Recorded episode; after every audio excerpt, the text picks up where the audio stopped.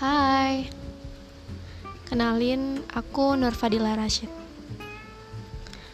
Hmm, ini merupakan podcast pertama aku. Sesuai dengan passion aku yang suka banget bicara sendiri, ngomong sendiri. Ya, aku coba tuangkan semua itu ke dalam podcast ini.